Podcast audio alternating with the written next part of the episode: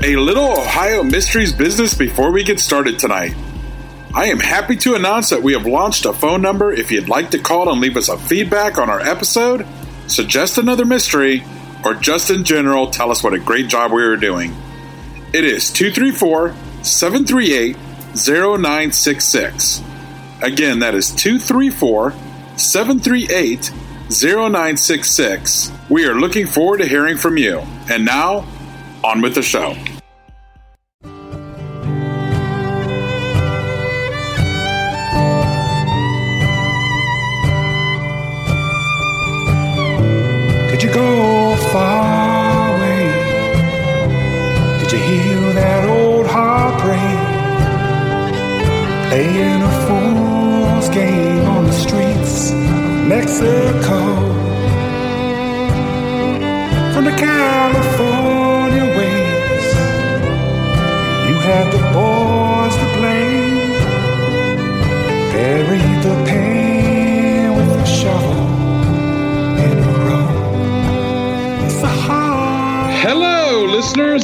Welcome to Ohio Mysteries. You're listening to a clip of Hard Road Comin' by Columbus singer songwriter Mark Zanakis. Mark is our featured Ohio music artist tonight, so hang out with us to the end of the podcast. We'll tell you a little bit more about him and let you listen to that entire song.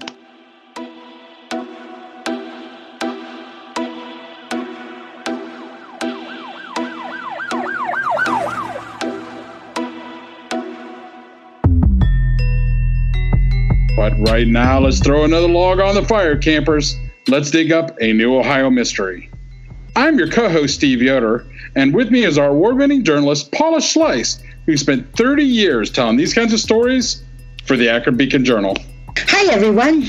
All right, Steve, we have done several stories on missing college students before. Do you remember some of them? Uh, I remember we did, uh, was it Baumgardner? Ruth Baumgardner, 1937, Ohio Wesleyan. Yeah, all right. And then uh, there was one with, uh, and was it the Fish Hall? Was it Tam, Tam, Tammen? Ron Tammen, a Yes. 1953 enigma at Miami University. Oh, and that's all I can think of right now. There you go. Well, we also did the 1950 disappearance of Mansfield's Richard Colvin Cox at Oh, West yes. Point Military Academy in New York, and the vanishing of Judy Martins from the Kent State University campus in 1978. That's right, Judy Martins. Now, all of these stories have really become rather legendary, but the poster child for missing college students in Ohio has got to be Brian Shaffer, an Ohio State University med student who seemingly disappeared into thin air just 14 years ago.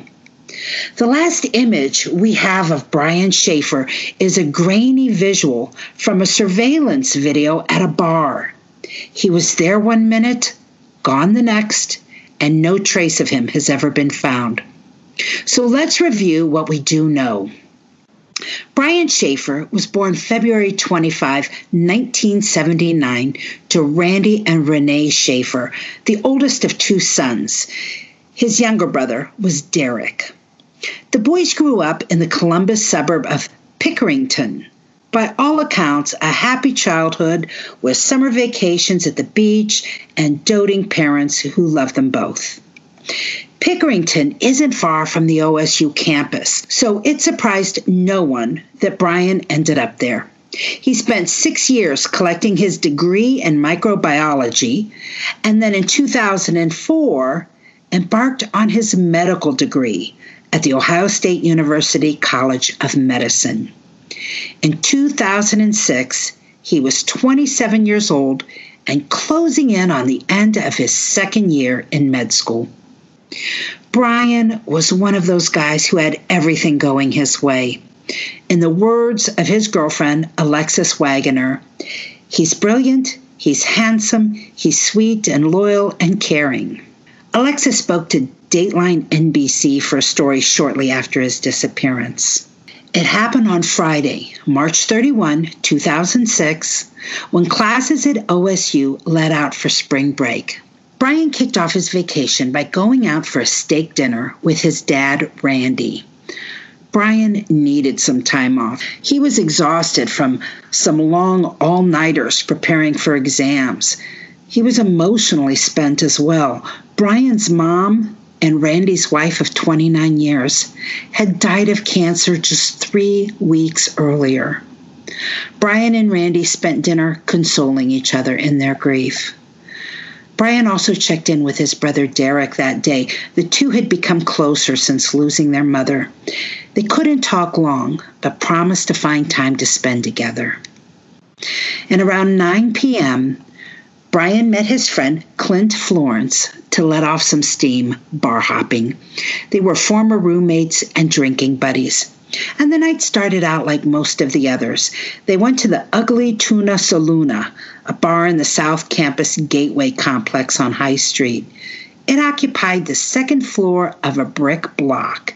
Its neon sign outside touted fresh fish, ugly owners. Alexis was visiting her family in Toledo that weekend, but she and Brian planned to spend the rest of the week in Miami, Florida. They were flying out on Monday. Brian loved tropical locations. He'd even told friends that while he was pursuing a medical career, what he really wanted to do was play in a Jimmy Buffett style band on a beach somewhere. An hour into his evening with Clint, Brian checked in with Alexis. The couple was looking forward to the trip for another reason as well. Everyone suspected Brian was going to propose. Alexis talked to him briefly. He sounded fine. Then Brian and Clint continued their pub crawl through the southern part of the campus and into the arena district.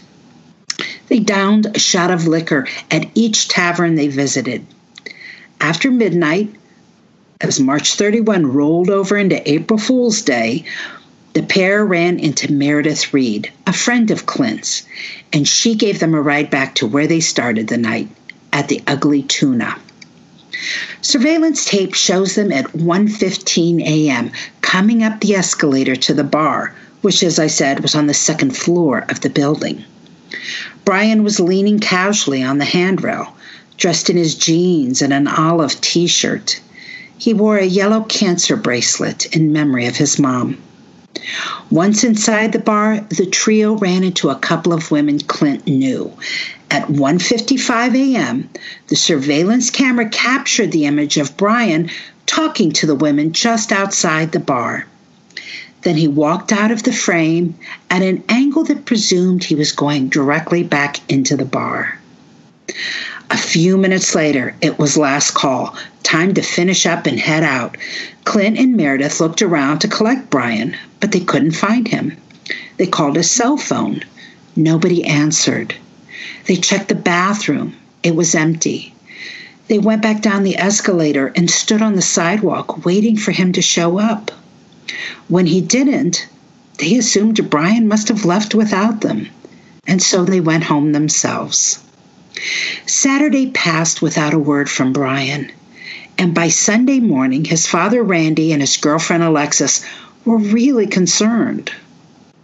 But they waited until Monday morning when Brian missed the flight to Miami to report him missing to the Columbus police. Police began their search for Brian at the Ugly Tuna. It was an area that had seen significant crime, and there was no doubt Brian drank a lot that night. That could have left him vulnerable. If he had decided to leave his friends and walk to his apartment, which was about six blocks away, he could have been targeted. But could he also have just left on his own? His mom had just died. School was a huge workload. He had a girlfriend expecting a proposal. Is it possible this was just all too much? That he was even under more stress than his closest loved ones realized? One part of the mystery that baffled police was how Brian left the building without being caught on tape. Both bar exits and the escalator that leads to the street are covered by cameras. They also looked at camera footage from other nearby bars Sloppy Donkey, Mad Mex, Lucky Stout House, hoping it might pick him up. There was nothing. The only access not covered by camera was a service exit in the ugly tuna building that led to a construction site. Police said it would have been hard to navigate that construction area sober, let alone drunk. It made no sense that Brian would choose to leave the bar that way, unless he was trying to disappear. Sergeant John Hurst was the lead investigator in the case. After five weeks, he said Brian had yet to use any of his credit cards. There was absolutely no cell phone usage, no sign of him buying a ticket on any transportation, planes, buses, trains. No taxi drivers remembered picking him up. His car was still parked outside his apartment on King Avenue. Police canines also helped search the area, inspecting dumpsters along Pearl Alley. They tacked up missing posters on telephone poles and shared flyers with local residents. No useful information was gathered. Alexis began a ritual that lasted weeks, a daily pilgrimage to his empty apartment. She said, I came here every single day and just, you know, laid here in the middle of his bed and sobbed. Our bodies come in different shapes and sizes, so doesn't it make sense that our weight loss plans should too? That's the beauty of Noom. They build a personal plan that factors in dietary restrictions, medical issues, and other personal needs so your plan works for you. Noom doesn't restrict or shame when you want to treat yourself. Their flexible program focuses on progress instead of perfection. You don't have to give up carbs or anything. And with their daily lessons, you can learn something new about your food choices every day. After just a few days of using the app, I learned how to recognize cues for overeating and how to choose the right foods to feel full. Stay focused on what's important to you with Noom's psychology and biology based approach. Sign up for your trial today at Noom.com. That's N O O M noom.com and check out Noom's first ever cookbook, The Noom Kitchen, for 100 healthy and delicious recipes to promote better living. Available to buy now wherever books are sold. You might be surprised to know that not all serial killers are straight cisgender white men, and the victims of true crime are not a monolith either. She's Wendy, and I'm Beth, and together we host Fruit Loops Serial Killers of Color, a true crime podcast. Together, we take deep dives into the true crime stories about marginalized and minoritized perps and victims that often go untold. We also provide the context and nuance that these stories deserve. At Fruit Loops, we're serving up true crime with a side of history, society, culture, culture, and some fun. Listen to Fruit Loop Serial Killers of Color on Spotify, Google Play, Apple Podcasts, or wherever you get your podcasts.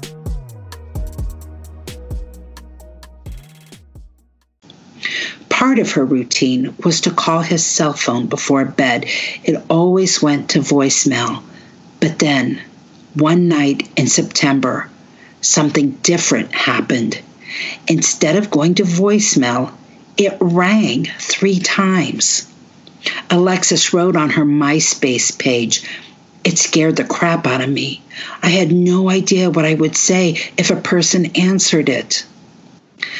An investigation learned that Brian's phone pinged a tower in Hilliard, a suburb 14 miles northwest of central Columbus. But the phone company said, in all honesty, it absolutely could have just been a glitch. Brian had a tattoo on his upper right arm. It was a stick figure that was on the cover of Pearl Jam's debut single, Alive. He loved the band. At a Pearl Jam concert later that year in Cincinnati, lead singer Eddie Vedder took time between songs to ask for tips in Brian's disappearance. And in 2010, four years after Brian went missing, Pearl Jam performed in Columbus, and Eddie Vedder again called attention to Brian by dedicating the song Come Back to him, saying, Wherever you are, we're still thinking about you. Tips, of course, poured in. People offered potential sightings from Texas to Sweden. Each was diligently followed up. Randy Shaffer, Brian's dad, was beside himself. first his wife, now his son. He told Dateline that the not knowing was torment. Just not knowing or understanding, he said. What, why, where, how. I mean, there's nothing that really fits. Randy consulted a psychic who told him Brian's body was in water near a bridge pier. He and his surviving son Derek and other volunteers bought waders and started spending all their free time along the shores of the Olentangy River, particularly near bridges. The river flows through Columbus, adjacent to the OSU campus, but they never found anything. Columbus police have several theories about what happened. Brian's friend, Clint Florence, refused to take a polygraph, so that always bothered investigators. Derek Shaffer said he was also bothered by the fact that Clint spoke ill of Brian after he vanished, which seemed a strange thing to do. But there isn't a shred of evidence connecting Clint to Brian's disappearance. Another idea they looked into is that a theoretical serial killer known as Smiley Face might be involved. Here's the thing with that two New York detectives realized there had been a spate of college educated young white men who vanished after nights out with friends and were later found dead in local rivers. The incidents happened across several Midwest states from the late 1990s into the 2010s, and the detectives came to believe that they may have been the work of one or more killers that were targeting men they saw as privileged.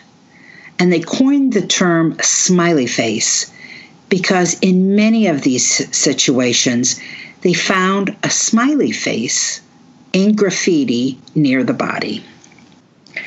Columbus police and the FBI considered the idea, but mostly dismissed the notion that Brian was part of that scenario. And then, of course, there was the speculation that maybe Brian walked away and started a new life somewhere else. Although it's really hard for people who knew him to think he would have done that to his already grieving father.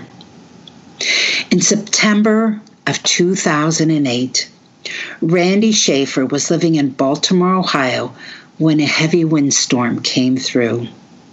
Randy went into the yard to clear debris when a branch from a tree fell and struck him. Neighbors found his body the next morning. He was one of five people who died in that storm. His obituary online had a place where people could leave sympathies, and soon after his death, his virtual condolence book had an unexpected message. It said, Dad, I love you. Love Brian, U.S. Virgin Islands. Derek Shaffer, Brian's brother, held his breath when he saw that knowing how much his brother wanted to spend his days on a sun soaked beach somewhere. But an investigation determined later that the note was posted from a computer in Franklin County, the county where OSU was. It was just a cruel hoax. Shortly after Randy's death, there was an interesting communication that got some public attention. It was an exchange between the attorney representing Brian's buddy, Clint Florence, and a private investigator that was helping the Shaffer family. The conversation was about Clint's ongoing refusal to take a lie detector test, and in it, Clint's attorney told the detective, and here's a quote If Brian is alive, which is what I'm led to believe after speaking with a detective involved, then it is Brian and not Clint who is causing his family pain and hardship. Brian should come forward and end this. So, were police really leaning toward the theory that Brian had run away? Alexis, his girlfriend, said, No way. I can't imagine he would have just done that, she said. But Brian's brother left a small crack open in that window. Derek Shaffer said he suspected that Clint Florence knew more than he was telling. He said, as soon as the detective started getting involved, that's when he pretty much had no contact with anybody. I've always thought he definitely knows something, just won't come forward with it. Then Derek went on to say if Brian did take off, quote, we just always had a strong feeling that Clint would possibly know that. Anyway, Columbus police, they still receive tips on Brian's case all the time. Their evidence file now fills four boxes. If you have any information in this case, please call Central Ohio Crime Stoppers at 614 645 8477. Steve, I know this is a story that, that you followed for a bit. Do, do you lean heavily one way or another on any of these theories? Yeah, I just I think uh, he had too much to drink and he, you know, something happened. He might have fallen in that river, or maybe they were laying concrete uh, at that construction site that was adjacent to the Ugly Tuna, and maybe he fell in. I'm not sure, but I think it was an accident. Uh, you know, as far as Clint goes, remember we're not saying anything negative about Clint. Those are you know people saying that stuff about him. Oh, yeah, absolutely. There was never any evidence that uh, Clint had anything to do with it. And frankly, Clint was calling his cell phone about 201, and the camera that caught Brian on that sidewalk was four minutes earlier. Brian disappeared in a four minute window. Oh, wow. That's what I. It's it's hard to say. Okay, he left he had too many to drink. If he was going to run away and start a new life, he would not have been able to get away from the cameras around that area. That is a big bar area for Ohio State. There was too many cameras and too many businesses there.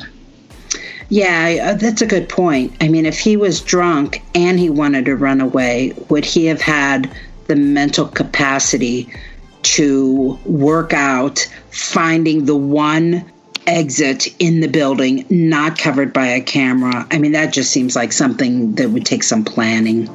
Right. Well, I think this is part of the program where we invite an Ohio mystery listener to be an armchair detective. I'm Ken Harbaugh, host of the new Medal of Honor podcast from Evergreen Podcasts, brought to you in partnership with the National Medal of Honor Museum. In each three minute episode, We'll learn about a different service member who distinguished him or herself through an act of valor. We'll include stories from the Civil War to Iraq and Afghanistan, and from all branches of the military. We'll talk about service members who were overlooked for the medal at first due to their race or religion, and about those who were celebrated at the time. We'll hear stories of soldiers like Audie Murphy, future Hollywood star who mounted a burning tank to hold off German infantry in World War II and people like Dr. Mary Edwards Walker, a Civil War Army doctor and the only woman to receive the Medal of Honor so far. Learn about these heroes and more wherever you get your podcasts. Coming up on 5 Minute News, I'm Anthony Davis. You might think it's partisan because maybe it's critical of one side or the other, but it's not. It's just the truth. And I think that's also something that's kind of unusual for Americans listening to the radio or to podcasts because the news landscape in the States has been so partisan for so many decades. So, five minute news is verified, truthful, independent, unbiased, and essential world news daily.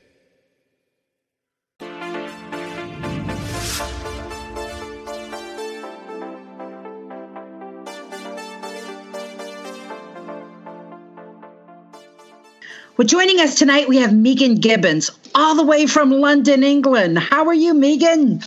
Hi, Paula. I'm doing well. Thank you.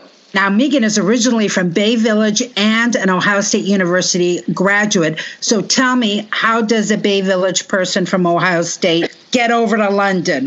What's that journey? Oh my gosh. So I have been living here for the past four and a half years. Um, I'm a nurse. I actually I went to nursing school at Ohio State And I then started working for the clinic, the Cleveland Clinic, when I graduated. But I had this like really strange, not strange, I guess it's a desire everyone has, is just to travel and see the world. And being in nursing school, you, you just can't study abroad, which is something that a lot of college kids get to do. So I kind of did it like later in life. And so I got my nursing license over here and I've now been living here for the past four and a half years and I am a I'm a nurse manager here. So, what years were you at Ohio State? So, I was at Ohio State from 2008 to 2012. now, was the Ugly Tuna around then? Do you remember that bar? Oh yeah, we used to go out there a lot. Um, that area, Gateway, was really popular because it was almost like the most southern point of campus. And so, like, if you started your night on Central Campus, you usually kind of would bar hop and work your way towards gateway because there were some like more like dancey type like oh we've had a couple drinks let's go dance kind of bars. So was this story like all that anybody talked about even then? Was this just legendary? You know i actually feel like it wasn't and i don't know maybe because i wasn't from columbus but I feel like I didn't really hear about it until that Lantern article. And I do remember reading that because I think that was 2009 was the Lantern article. And then something I like distinctly remember is seeing his missing like posters and they were up in every shop on High Street. Um, and so once you start seeing those, then Lantern article came out, and then obviously the details came out of not out, they're already out there but I guess it kind of became more well known. Like this guy walked into a bar and never walked out again. What happened? You know, let's just jump to it. I mean, do you have a theory? I actually do have a theory. He probably went out the wrong door. He probably kind of maybe stumbled into like the wrong crowd. I mean, it's well known that there are a lot of people who like target those areas because they know there are drunk college kids who are easy prey. And I wonder if he just kind of like bumped into the wrong guy, maybe got mugged, maybe got robbed, murdered, held at gunpoint. I don't know. And then tossed in a dumpster or something. Now, it also made me wonder, you know, I I haven't seen pictures of what that construction area looked like or whether it was even possible. But if he was drunk, and clearly they'd been drinking a lot that night, mm-hmm. could he have stumbled out into an area where he died accidentally? I mean, could, could there have been somewhere where he would have fallen not necessarily into a vat of cement but into a hole or something that maybe nobody found him there. I mean i don't know. Is that possible? That's what i think a lot of the internet likes they like that theory. I think that the the the idea that there was a construction site there it just seems like kind of like this perfect mix for it. Well if he didn't go out the front door where it was a safe you know even ground he had to manage that back construction site and look at construction workers. They're wearing steel toed boots and hard hats every day. And this kid goes in there like eight shots after it's two in the morning. And it's really likely that he could have, you know, broke his neck, broke his leg, got stuck somewhere, got trapped. I I think that's probably another that's that's the other likely cause I think of his you know mysterious disappearance there was a brief time that they looked at the theory of this smiley face killer or killers. Now, they don't have a person in mind for this, mind you. This smiley face idea is just a theory because they had a bunch of young, handsome men in college that died that Ended made them think rivers. somebody was yeah and they yeah. thought maybe somebody's out there just targeting privileged people. And you know they you know i don't know. That that theory kind of hung on for a little bit and then the the police were like look we don't even have any proof that this smiley face person or gang exists. What did you think about that? I think that is just completely untrue. I've actually watched before. Uh, I think it was a whole documentary, like a couple episodes about the smiley face killer. I watched one episode and I had to turn it off because it's it's so far fetched. These two detectives, retired detectives from New York City, are you know, it's it's interesting because they're finding very very similar cases, but there's no connection between any of them. They're all just probably kind of similar tragic cases of just really drunk kids stumbling into a river. And then they find a smiley case, a smiley face, and they think, you know, oh, that's this big, this big clue, but it's it's not. It's there's the connection. I think, the thing with this case is there's a lot of red herrings, even though there aren't actually that many clues. So I was reading that actually that year in Columbus, there were I think three other young people who went missing, and of those, I guess now four people, including Brian, they all of them the police said oh they they walked out of their life. They just wanted to get away. They wanted to run away. Like foul play was never considered for all four of them. But then of course you know bodies turned up and things like that. I don't think anyone ever thought all the, case, the cases were connected. But it kind of just goes to show that there is this common occurrence of just bad people out there especially at a college campus where there's you know i think ohio state is something like 50000 students and you know there's all these bars everywhere and there's dark alleys and there's drunk people. And there are people who take advantage of that. Probably that's one of the reasons why this wasn't reported until Monday, and why even after it was reported, police probably spent a good deal of time thinking that he was missing of his own accord. Because you know when you're you're at a college situation you're on your own your family's somewhere else your girlfriend's somewhere else her family's somewhere else and it's so easy to think oh he's you know his cell phone isn't working. Uh, he hooked up with some friends and forgot to tell me. He'll uh, you know he'll show up later. You know it's i can see the the desire to put it off, thinking, surely this is just going to get resolved. We just don't know the answer yet. I, it was when oh. he missed that flight to Miami that they that they were finally like, no, this he's definitely not coming back. Yeah, that's when they knew. And I think too, like like you brought up a lot of good points. Like there was so much going on in this kid's life. I mean, his mom had just died three weeks ago. I read that he had actually texted the girlfriend that same week. He had texted her once, like, let's run away together. And then the next day he texted her, I think we should like cool off. So I think he was probably in a mindset that was like very erratic and kind of he was grieving and he was going he was in medical school which is obviously stressful so maybe they were just thinking oh maybe he just needs like some time to himself right now and I think there are probably a lot of instances where kids did just that. I say kids, they're, you know, men and women, but young people did just that. And certainly, I did not know that about you. You found something I didn't know. So he, he was actually hot and cold with his fiance, even just that. Well, not even technically his fiance at that time, but in terms of whether or not he was going to propose, he was kind of on and off even that week, huh? Yeah, I found that on where uh, what did I watch? I watched a couple. I watched a Dateline episode. I watched um this kind of cool like visual video from a guy called Blame It on Jorge, and I think I saw that there. And so it had been cited, I think, from interviews with uh, I forget the Alexis um, that she had mentioned that that week he had kind of been a little bit you know on the fence about everything. Uh, but that night, it's it's well documented that he kept texting her, "I can't wait to go to Miami. I can't wait to be there." So he seemed like he was, you know, very willing and intent to go on this trip. Well, that could definitely explain, you know, why they waited till Monday. Because yeah, if, if there had even been one point in that entire week where he sounded like he wanted to cool things down, you know, I could see that delaying her just a little bit. Like, well, wait a minute, maybe he's taking an extra day to think about it. You know, right? Like, let's not push him. Like, I'll, I'll give him a space and kind of see where he is.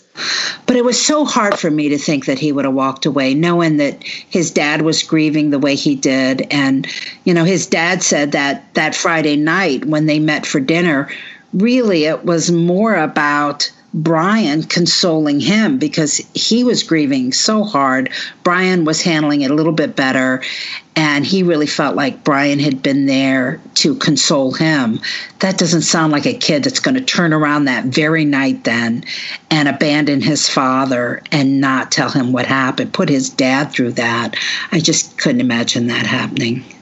No, and I know that I remember reading in the it was from the Lantern article when is it Clint's Clint's lawyer had insinuated that the the Columbus police were still thinking that he did walk away and that he did, you know, choose to leave and up and but it just doesn't make sense. He didn't have any he didn't have any like money. He didn't I mean, where would he have gone? In this day and age, you can't really vanish. It's just not possible. I mean, look at his cell phone. It pinged in Hilliard. It would have pinged all over the place if he had tried to run away.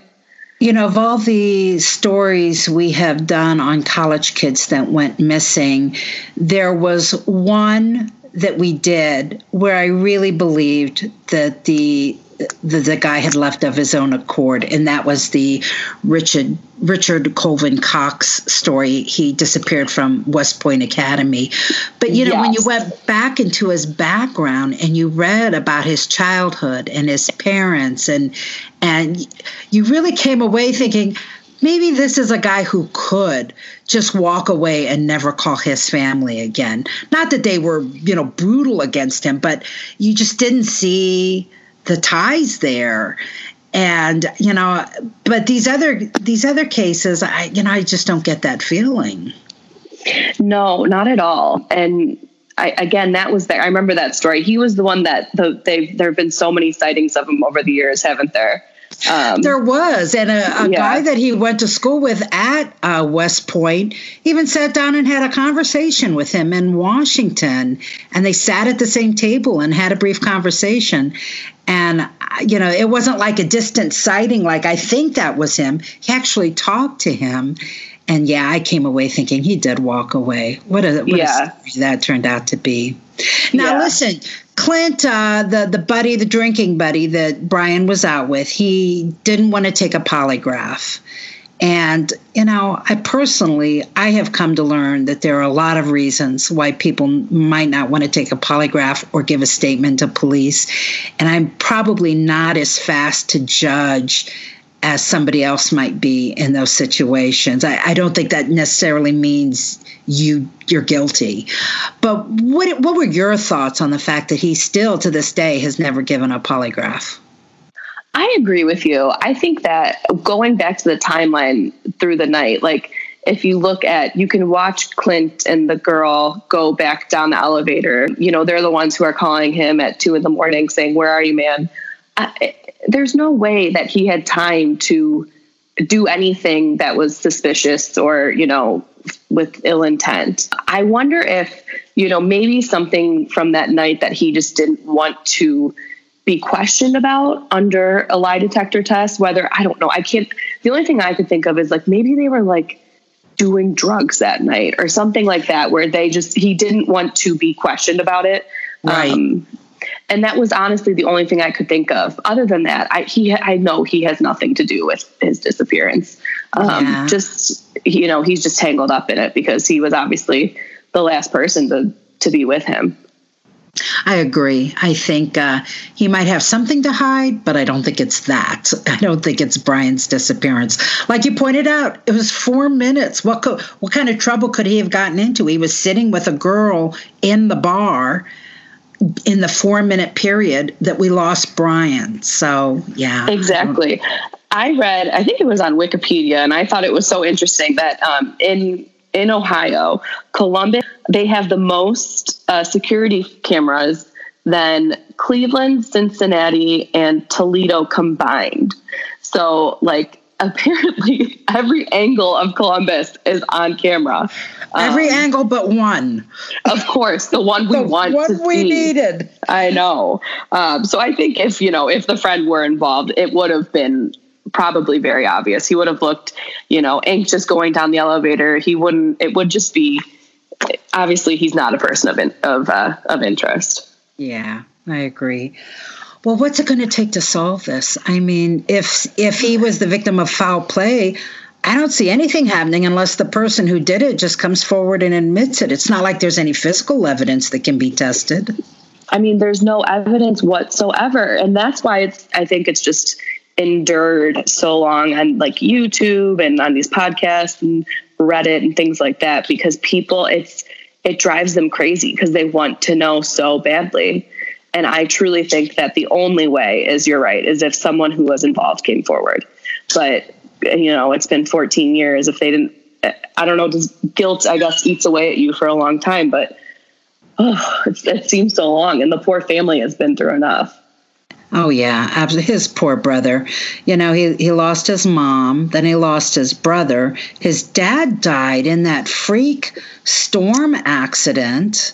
I mean, and, what are the chances? It's so tragic. Uh, I feel so bad for him. I I hope he's happy wherever he's at, whatever he's doing. I I hope he's got a family and has had a semblance of a happy life. That's just terrible. It sounds like it. I know I saw one interview that he did on the 10 year anniversary, which was pretty heartbreaking. And I, the brother was supposed to meet him out that night. And he just said, like, you know, if I was there, what would my life be like now? Like, I would never let him, you know, anything bad happened to him. He said it's guilt that I've carried around for 10 years. That's survivor's guilt. And it's never rational. It's just something you feel and you can't help it. But, right. Know, obviously, it's, it, it would have changed nothing. Right. Well, right. Megan, it has been great talking to you about this. It's it's nice to have somebody who you know was at Ohio State so soon afterward and could kind of give us a little perspective from a student down there. So. And yeah, thanks, I mean, no thanks problem, for reaching yeah. out all the way from London. I know. I'm so happy. I love you guys. It's so nice to hear, you know, I love strange and um, weird and kind of like unknown history. And so whenever I'm in London, I'm trying to find those little little pockets and slices of history, which of course are everywhere. Um, but you guys have told me so many Ohio stories that I had no clue about, and it makes me so happy.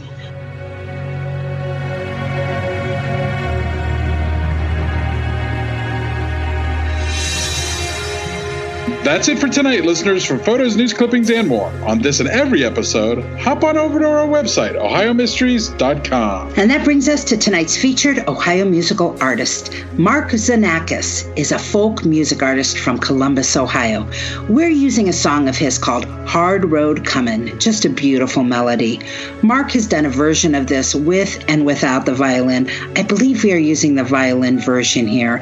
It's off his new album, Western Prophets. And if you want to follow Mark, go look for him on Facebook. Well, let's have another listen to Hard Road Comin' by Mark Xenakis, and we'll see you here next week for another episode of Ohio Mysteries. Ohio Mysteries is produced by Stephen Yoder and Paula Schleis. Special thanks to our Patreon and PayPal supporters. Thank you, Audionautics, Daniel Birch, and Adarin for the music. And of course, to all of you who support our show by listening and telling friends and family about us. You can find us on Twitter at Mysteries Ohio. You can find us on Facebook by just searching for Ohio Mysteries. We are also on Instagram at Ohio Mysteries. Did you go far away? Did you hear that old heartbreak? Playing Mexico from the California ways. You have the boys to blame, buried the pain